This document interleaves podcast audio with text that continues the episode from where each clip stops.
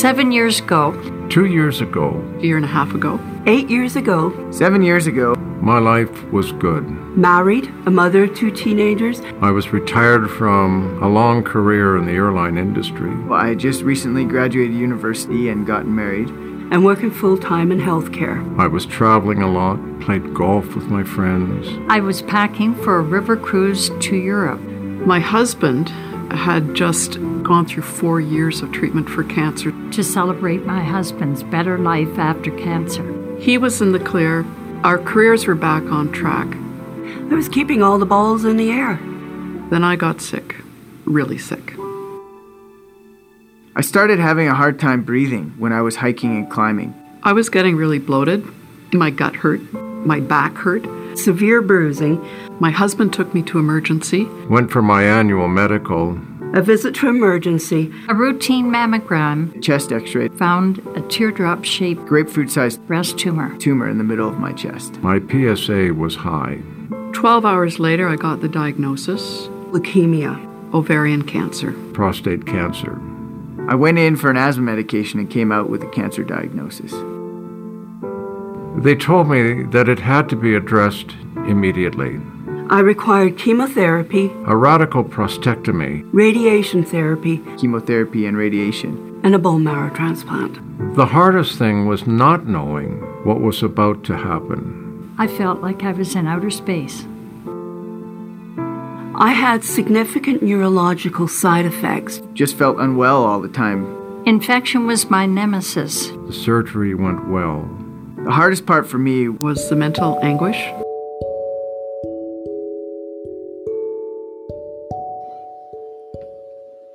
You've just heard a small sample of some of the most vulnerable people telling their stories. Imagine, as a radiographer or a nuclear medicine tech, seeing their imaging and knowing the diagnosis is real. And the truth? That these patients are about to receive their worst news. However, we are a family of medical radiation practitioners, and today we talk to radiation therapist Meg, who has spent many years working in a hospital on the south coast of New South Wales. She is here to give us an insight into the everyday life of a radiation therapist. From diagnosis to treatment can be an alien world for many of our patients. So today, Meg talks to us about her area of expertise. Together, we are all known as professional button pushers. Alrighty, welcome Meg, and I just want to start by saying thank you for sharing your valuable time with uh, the team of MRS 120 today. It's so good to have you on the virtual couch. It's so good to be here. Thank you. So, as a radiation therapist, basically what I want you to do is talk to us just to outline a typical day in the life of a radiation therapist for us. yep. Um, I guess um, the biggest thing to note to start with is that there's three different work areas as an RT that you can be assigned to or rostered to. Um, so that's simulation, planning, and treatment.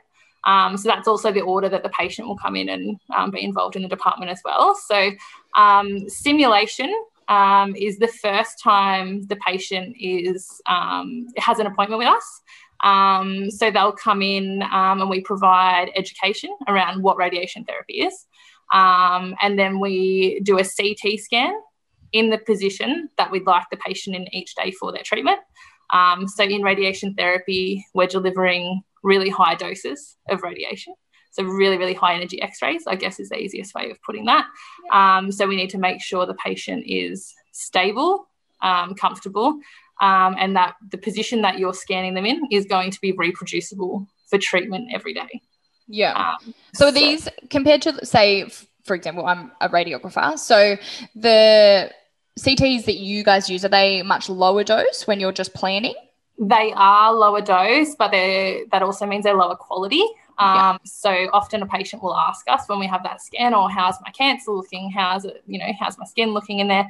And we can't technically tell them. We can we get an indication, but we um, they're not of diagnostic quality for us to give any kind of medical advice around that. Yeah. Um, so depending on the area of treatment, um, will depend on the position that we need the patient in. Um, so we make masks for head and neck patients, um, which makes um, ensures they're really stable. Um, it can be a little bit scary for them. Yeah. Um, Like claustrophobic? Yeah, yeah. So it's like a mesh mask. We pop it in an oven.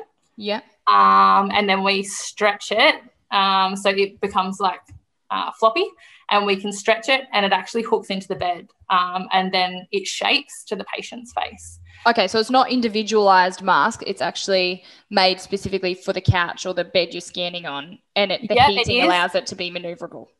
That's correct. So it is one use per patient though. So we make a mask for every single patient that comes in.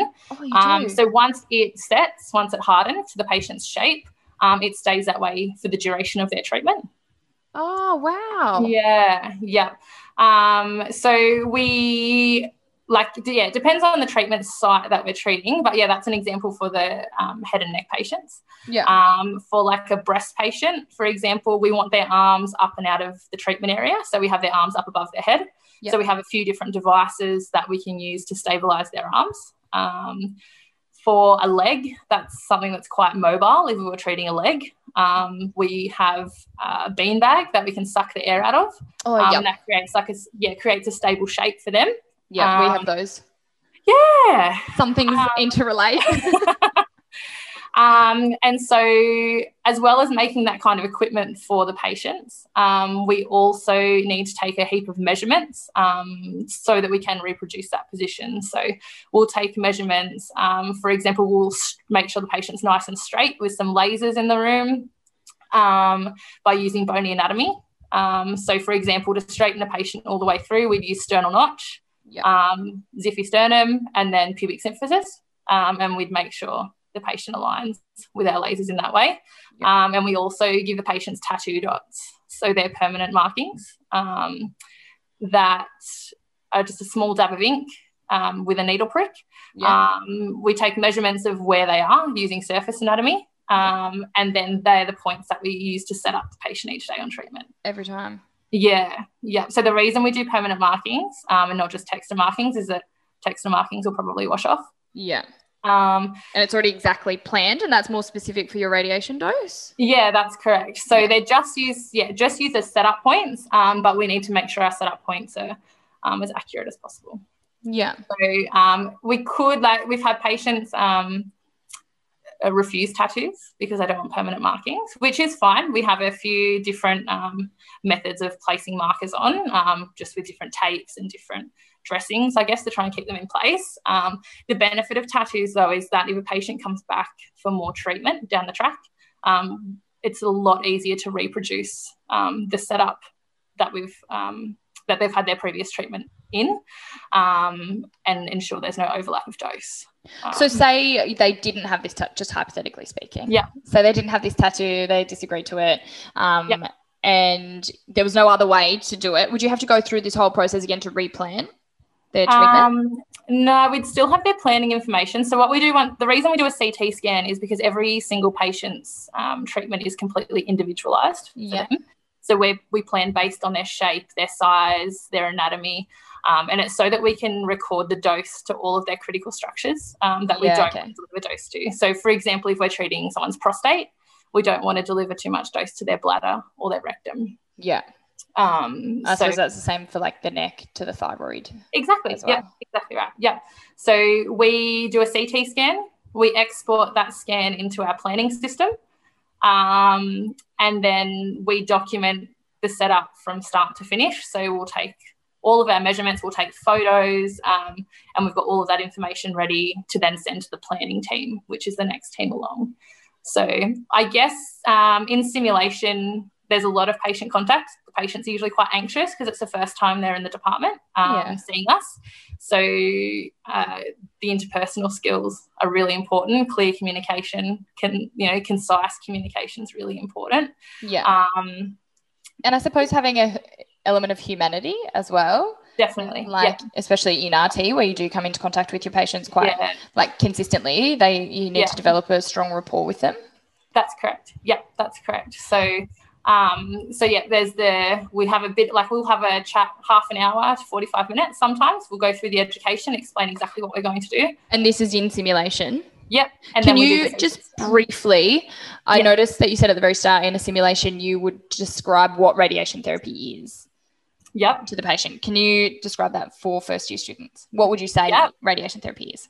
Um, so I guess, like I slightly mentioned before, we use really high energy X-rays um, to precisely target cancerous cells. Um, to treat cancerous cells, unfortunately, we treat from the outside in, so we do need to go through some normal tissue structures to do that as well. Um, but we are able to manipulate the dose um, through use of lead, um, I guess, the MLCs, I don't know how much you're going to know, have known yet. So they're lead little structures, lead shields that are in the head of the treatment machine. Um, so they're constantly shaping and reshaping the dose um, to create a really nice, tight, conformal dose um, Yeah. to deliver to the patient to ensure we're not overdosing any other critical structures. Um, yeah, okay. So in this simulation time as well, you gain written consent for the entire duration of their treatments, or do you That's have to correct. gain re- reconsent each time they come in? No, so we get written consent from the very beginning of treatment. So the doctor needs to go through that consent form with them. So they'll outline um, the number of treatments the patient will be having. So a patient can be on all different regimes um, from one single treatment through to 39 treatments. Um, so that's coming 39 days uh, with weekends off. Yeah. Um, and they'll go through thoroughly side effects as well of treatment, which are very dependent on the area you're having treatment. So does it depend on the area you're having treatment as well as to whether you come 39 consecutive days without weekends or whether you would have, say, a five day break in between? Is there certain with radiation doses in regards to their limits, I guess? Yeah. So obviously, everything um, it, it's all comes from clinical trials, um, the different regimes that we use. Um, Evidence based practice? Very much so. Very much so. Um, Strong advocate for it, you can tell. Um, but yeah, so if someone comes in for 39 treatments, um, for example, for our prostate patients, they would receive uh, 39 treatments, two grey per fraction. Um, we've actually just um, started in the last probably two years, I would say, um, giving a 20 treatment regime, um, which has the same bioequivalent dose as the longer treatment. Can you break down what bioequivalent dose might be?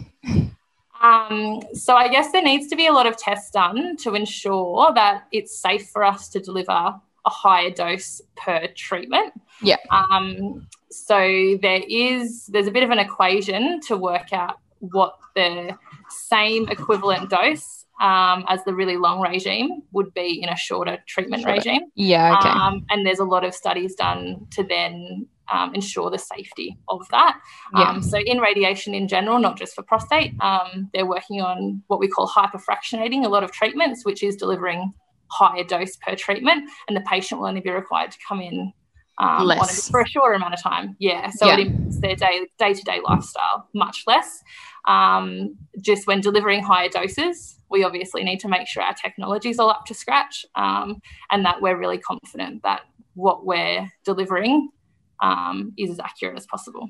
Yeah, and I just want to actually, I've really caught you off guard here, but what you said before when we were talking prior to the interview starting is that you mentioned that hyperfractioning is actually what has really come out of COVID, probably as well, or or it's been COVID's probably highlighted. Yeah, COVID's definitely highlighted that. Yeah, that's for sure. Um, so less face-to-face contact in the hospital for patients was really important. There's some um, treatment regimes which don't allow it. Yeah. Um, yeah. However, yeah. However, the doctors have really tried to shorten the fractionation, which is the number of treatments, um, especially for our more palliative patients um, with in regards to pain management. Um, so sometimes they would come in for five treatments. Um, the doctors have tried to get that down to one treatment, Yeah, okay. and that's all based on evidence-based practice. Yes, thank you. Um, so once we're getting back to the simulation side of things, I guess, Tani, once we've done the CT scan, uh, we export that to our planning system and we send that to our doctors. Um, and what the doctors do in that next step is they, um, we call it voluming, um, but they'll outline on the CT scan the area they'd like to target for treatment. Yeah. And they give us all of their dose limitations. So they'll tell us, um, again, I'll go back to the prostate example. They'll say, I want the prostate to receive 78 grey. Yeah. Um, but I only want the bladder um, to receive, you know, no, only only five percent of the bladder is allowed to receive that amount So of. So, Just to break that down, the bladder sits very close to the prostate, so it's and it's Yeah. something that we need to consider is those surrounding structures to the organ that we're trying to target. yeah, and that's the same with the rectum as well. So your prostate's kind of nuzzled in there in between your bladder and your rectum. Um, and like I mentioned before, it's in Nuzzled. Good choice of nuzzled there. word. it's inevitable that we do like we can't completely um, limit the dose to those structures if we want to treat the prostate to its full um, dose. Yeah. If we're not dosing the prostate to the full amount, there's not much point in giving treatment because uh, we're essentially missing our target. So it- Benefit the- outweighs the risk. That's exactly right. So, um, but we have a few measures in place to ensure that we can reduce that dose as much as possible, and that comes with all of the advancements in technology now as well. Um, so the treatments are much more conformal, so the dose is much tighter. Um, so we're able to limit the dose to those um, critical structures even more. I imagine there'd be loads of filters within your equipment as well that would then allow for that filtering yeah. of the beam. So I guess um, radiation's delivered with a linear accelerator. yeah. which is like um, it's a huge machine that almost feels it looks like an arm that's kind of coming out and around the patient. Um, so it can go 360 degrees around the patient and it can deliver dose from any of those angles. So we decide what those angles are going to be um, during the planning stage, which comes after the doctor marks up the volumes for us. So um, the doctor's kind of the link in between the simulation and planning process. yeah.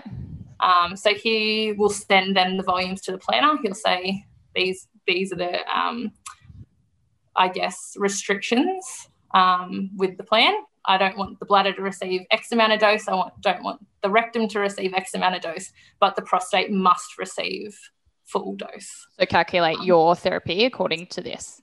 Yeah, that's correct. Yeah. Um, so then the plan, if you're in the planning team, um, you'll have a planning workload of anywhere between five to 10 patients on your work list at once. Um, They'll all have different, um, I guess, timings. So they'll be, they'll have different due dates on when they, they need to be ready. Um, so we work really closely with the doctors to then generate the plan. Um, we work with the physics team as well um, when we're doing that. So Yeah. so the planning team, I guess, is a little bit more. You need to be a little bit more self-directed. Um, Yeah. You kind of work with your own work list rather than working in a big team. You are working in a team always in radiation therapy, but um, it is very much more self-directed. So you're required to manage your own workload. Um, you're not really micromanaged too much in that work area. So as in you would have five to ten on your list at one time. Would you that's not what you're expected to get through in planning in a day though? Um, no, no. So I might receive my voluming from the doctor today, um, depending on the complexity of the plan. A plan might take me an hour, or a plan might take me, you know, two days, Yeah. um, depending on the plan complexity.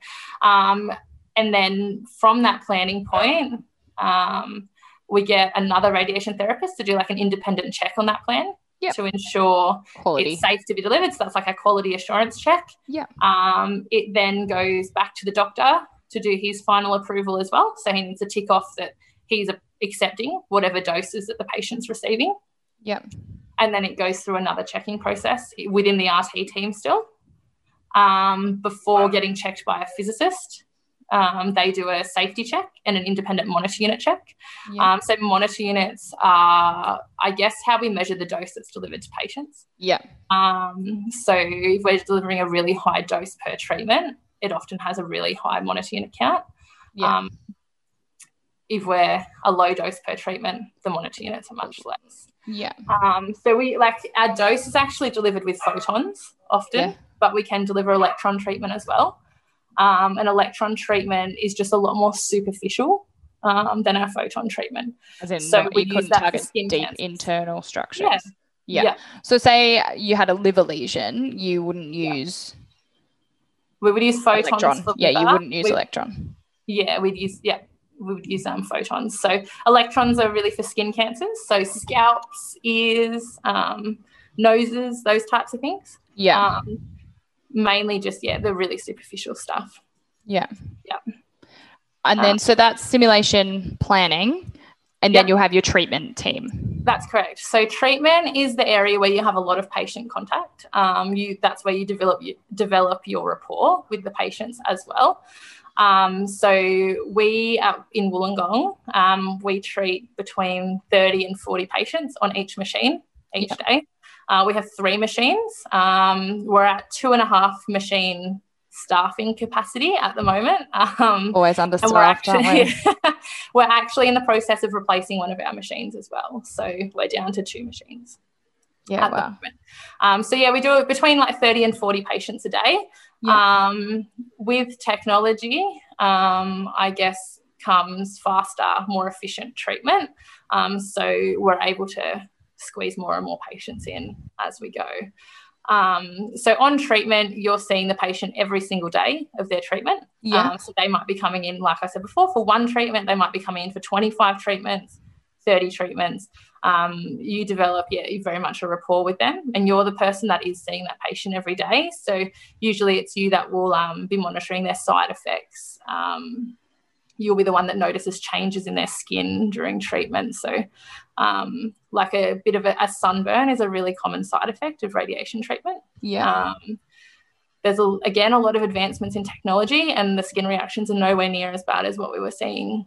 Um, like even when I first started, um, bec- like even when I yeah started radiation therapy um, at Wollongong seven years ago, um, the improvement in skin reactions is crazy in just that short amount of time. Mm-hmm. Um, and that's just because we're delivering much more conformal treatment. Yeah. Um, as well as um, as well as more skincare options as well. Yeah. So my next question for you is because we are, whilst we are medical radiation family, we're very different professions. So yeah. Uh, we, I work in CT as a diagnostic radiographer, and we'll do loads of acute fit-ins. I do imagine you'd have to sometimes expedite treatments, but obviously they have to have simulation and planning done first. So what That's sort correct. of cases would would count, I guess, as an expedited case? Um, so the most common thing that we would see as an emergency come through radiation therapy would be a cord compression. Yeah. Um, so that's where someone might have had back pain, has gone into ED, had a CT or MR, um, and they've found a tumor that's actually starting to compress the spinal cord. Yeah. Um, so we deliver a really high dose of radiation, usually in one single or five treatments, so a really short fractionation.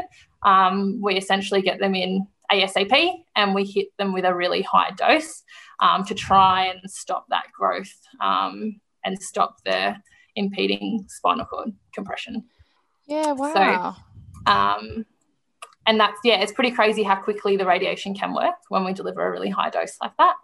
Um, patients can, um, I guess, have a sense of relief. Um, everyone is different within a couple of days, within a week, within a couple of weeks. Yeah, well, it's crazy, hey? Yeah. So obviously you've just outlined simula- simulation planning and treatment, which sort of leads me into my next question for you about career pathways for a new graduate. But yeah. firstly, I wanted to quickly ask you about those three sections as a new grad radiographer. Do you obviously rotate through all three and have exposure to all three, so then you can be yeah. a, a member of a functioning team, I guess. Yeah, that's right. So um, that is one of the positives of our job. I really like the we do have the different work areas. Um, they're all very different, like from simulation to planning to treatment. They all are very different. And I think that keeps us all on our toes and keeps up our skills in all areas. But yeah, as a new graduate, you'll be required to work in all three of those areas. Every department does their rostering a little bit differently, um, but we usually have an eight to 12 week rotation in each area. Yeah, um, So it's enough to really consolidate your knowledge, really learn as much as you can in each area at a time. Um, I think if you're rostered there for only, you know, a week or two here and there, you really wouldn't be um, consolidating. You really get adequate knowledge to sort of solidify that. That's right. What you've yep. just learned. Yeah, and all three areas are really interrelated with the other. So if we get things wrong at the simulation period, um, treatment becomes very difficult. It becomes very difficult to set the patient up each day. So um, we do image verification every day on our patients. So we will take either x-rays or the linear accelerator can also actually take a CT scan now. We call it a cone beam CT. Yeah. Um, that gives us more information than the x-rays. The x-rays, we can only see bones. Um, the cone beam CT, we can see all of our soft tissue as well. So we actually overlay that with our planning images from our simulation, um, and we ensure that the patients are in the exact same position each day. Yeah, well, I actually do like as well how you touched on before how in tube, um, tube, spinal cord compression, yeah. how um, CT, MRI, and then you, it's like a continuity of yes. care, like a pathway That's that right. we yeah. are still interrelated within professions. So it is, yeah, um, yeah, it's nice To touch yeah. as well. We um at Wollongong we don't actually have an MR in our radiation department, but some centres are actually moving towards that. So that's one of the huge advancements in technology. Um, they're actually having MR scans within the radiation therapy department, which is great um, to then alleviate MRI lists elsewhere. That's right. So at the moment, we're working closely with our MR team. We actually go over for some of the MR scans, and we um, put the position, uh, put the patient uh, for the MR scan in the same position that they'd be in for a radiation treatment. And that ensures that the fusion of the images that we take, so we fuse the MRI with the planning simulation scan, yeah. um, and it gives us more information. Like I mentioned before, the CTs that we take aren't of diagnostic quality. Yeah. You can clearly see a bladder and you can see bone, you can see tissue density changes, but we can't see of diagnostic quality. Yeah, you can't specify, I suppose. That's right. Yeah. Yeah. Um, I have another question for you, Meg. What yep. do you enjoy most about your job as a radiation therapist? Um, I touched on it before, but I like the three different work areas. Like I like the diversity in what we do. Um, I like that you um, really get to know the patients. For me, that was the thing that um, I guess took me towards RT over DR um, I did like the you, you do develop a rapport with the patient. So you're seeing the patient every day. You learn about their grandkids, you learn about their families, you learn about what they're going to do on the weekends, what sporting clubs they follow, and you know, there's um with most patients there's a really good banter there. Obviously, yeah. we need to keep it professional as well, um, but you do develop a bit of a, um, a yeah, definitely develop a rapport with those patients as well. Um, like I said, we're the one team that are seeing the patient every day throughout their radiation therapy treatment. We have a nursing team we work very closely with. Um, they're usually only escalated there if they're experiencing side effects. Yeah. If they're not having any issues with treatment, they'll just be seeing us. Um, and the doctors really only check in with their patients weekly. So we're the ones that are really um, putting the patients in touch with all of the other disciplines that they might need to see. So um, when you say doctors, you uh, you mean radiation oncologists? Radiation oncologists, sorry, yes. Yeah. And they're okay. registrars as well. Yeah. So specifically trained in radiation therapy and radiation yes. oncology. Yes. Yes. Perfect. Um, so, like you've just said, obviously in RT, it's very important to empathize and have a high level of interpersonal skills so that you can communicate and gauge when to have good banter with your patients. Um, but what advice would you give to new medical radiation science students who are starting out? in this area um, around think, sort of interpersonal skills and how yeah. important I, I, feel like sometimes we it's like we harp on it but uh, until you actually then trans- um, transition into the profession you don't actually yeah. realize how important those soft yeah. skills are yeah um, I think the biggest thing is like a lot of students, when they do come through, they really focus on learning the technical skills and the technical steps of the treatments and the setups and what it is we're actually doing on the technical side of things. Um, sometimes it can be forgotten that every patient that comes through, they're on their own journey. They're on, you know, they're going through their own stuff and they are a person.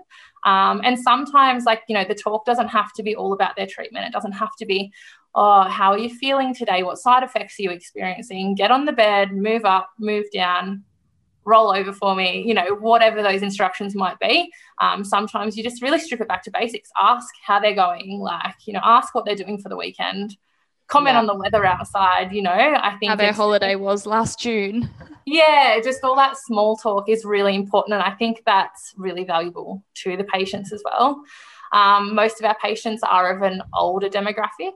Um, I would say 60 plus is probably our biggest demographic of patients, um, but we do see a lot of um, young patients that come through as well um, for their radical, more radical treatments in most cases. Yeah. Um, so I think just yeah, remembering that everyone is just a person, um, and they value normal conversation as well as the technical stuff. So Um, it's important. Competence be- in your job, I suppose, but as well as being able to show empathy and sympathy and be human. Yeah, that's right. I sometimes think as well, which is the importance of silence um, Yeah. and knowing just when to listen.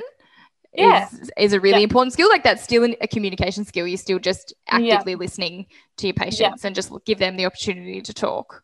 Yeah, definitely. Um, another method that we use too is the um, teach back method. Um, so when we're giving, especially in those simulation sessions, we're giving them a lot of information. We're giving them a lot of instructions. Um, so we'll simply say, okay, like, so can you repeat to me what you think is going to happen when you come onto treatment, just to see how much they're actually taking in, because it is quite an overwhelming process. It's overwhelming of the senses. There's there's a lot to take in, I suppose, in that first right. initial simulation session. That's right. That's right. Um, and we give them a lot of instructions on skincare, on um, side effect management. So those things can quite easily be missed. They, you know, probably start worrying about that before the conversation's even finished, before you've actually even given, you know, the instruction. They're already thinking about The next the what ifs. Yeah, that's right. And when So you talk about skincare, you're not talking about like Dermalogica, Jurlique. You're talking about proper skincare for radiation proper therapy. skincare. So if you imagine like when you get sunburnt, um, a bit of a dull sunburn, that can happen in the treatment area. Um, in most of our cases. Yeah. Um, so we get the patients to use really, really high tech Sorbolene moisturizer in their treatment in their treatment area. Um, it's just a cream that's fragrance free, alcohol free, no additives. It's just really basic cream. Yeah. Uh, we want to keep that area nice and moist. Um, if the skin dries out, um, that's when you can be prone to infections and breaking of the skin and blistering and all those types of things. Which is everything like hand hygiene where infection then grows, isn't it? And That's- these patients are obviously more susceptible to infection because they'll be Yeah. sometimes immunocompromised where their immune system's already affected by the cancer that's Yeah, yeah, presented to them. yeah, especially when they're having some concurrent therapies as well, like the chemotherapy. Immunotherapy. as Yeah, well. yeah, yeah, yeah. Um, but yeah, often people think that radiation therapy is really linked with the chemotherapy, um, but they're totally different professions. So I, I mean, I know enough about chemotherapy um, to reassure my patients, but I don't know the ins and outs um, of chemotherapy. That's specifically done by the nursing team. Yeah. That That's- administer. As soon as you say cancer care, people think you do the lot. Yeah, yeah, yeah.